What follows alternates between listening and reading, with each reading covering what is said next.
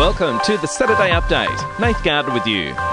The abortion debate in the US is back in the spotlight. It's after the country's Supreme Court overturned the Roe v. Wade ruling that recognizes a woman's right to an abortion. Now, individual states will rule whether or not to allow the procedure. 22 of the 50 have already decided to install bans. President Joe Biden has labeled the ruling extremist, while Republican Senator Kevin McCarthy welcoming the move. The people have won a victory. The right to life has been vindicated. The voiceless will finally have a voice. Back home, Prime Minister Anthony Albanese is copping heat from the independents for slashing funding for crossbench officers. It means so called Teal MPs will now only get one advisor instead of four. Victoria's COVID rules have been further relaxed. People with COVID are now free to leave their homes so they can drive household contacts to work or school, but must stay in the car, while the cap on visitors to aged care facilities has been lifted. In Brisbane, hundreds of people are set to rally in protest of a decision to ban transgender swimmers in women's competitions.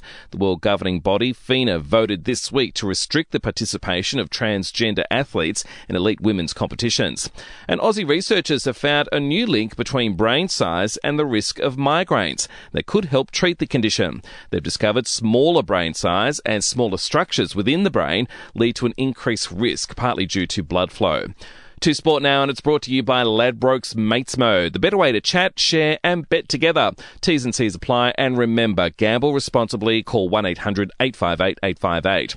The Bulldogs are back in the AFL top eight after a 125 to 83 win over the Hawks at Marvel Stadium. The Doggies coming back from 26 points down before half time.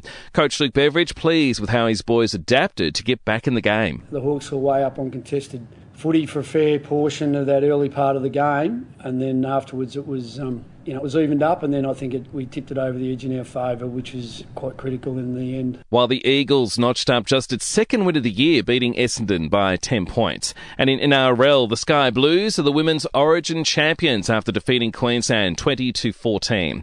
And for even more sports news, make sure you check out the Sports Update. You'll find it wherever you're listening to this show. To entertainment news now, actress Sharon Stone has spoken out about suffering nine miscarriages. The 64 year old Basic Instinct star has opened up about her experience in a heartrending Instagram post. Netflix continues to cut costs at the expense of 300 more staff who have joined the jobless queue. The streaming company has been struggling since it revealed a decline in subscribers. And loads of stars have turned out for Dior's Paris Fashion Week show, including Justin Timberlake and Jessica Biel and David Beckham and son Cruz. And we'll see you tomorrow morning for another episode of The Update.